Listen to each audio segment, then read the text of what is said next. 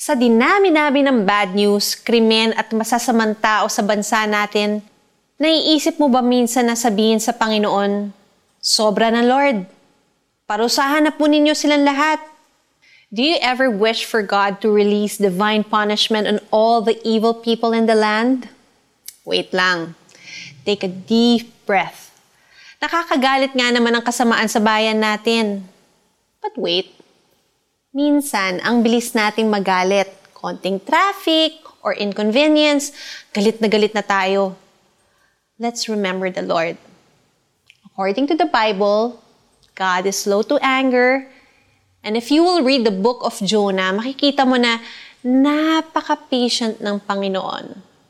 Ilan warnings ang pinadala niya sa Nineveh, but their repentance did not last and because God for all his goodness, is still a God of power and justice. He eventually punished them for their cruelty. We all get angry, but try not to let your anger rule you. Kapag frustrated ka sa nangyari sa bansa natin, don't lose hope. Perhaps God is giving our nation another chance. May timing ang Panginoon. At balang araw, mananagot ang sino mang kumalaban sa Kanya. Let us pray. Truly, Lord, you're a God of mercy and justice. Help me to be slow to anger and quick to love like you. In Jesus' name, amen. Application time.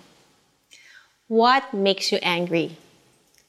Observe yourself for one week and list down the things that anger and frustrate you at work, at home, and in our nation. Add these items to your prayer list, and at the end of the week, lift all these things to God in prayer. Si Yahweh ay hindi madaling magalit, subalit dakila ang kanyang kapangyarihan. At tiyak na mananagot ang sino man sa kanya'y kumalaban. Nahum chapter 1 verse 3. This is Karen Atendido. Remember when you're angry, do not make decisions. Do not make decisions based on your emotions, but based on the Word of God.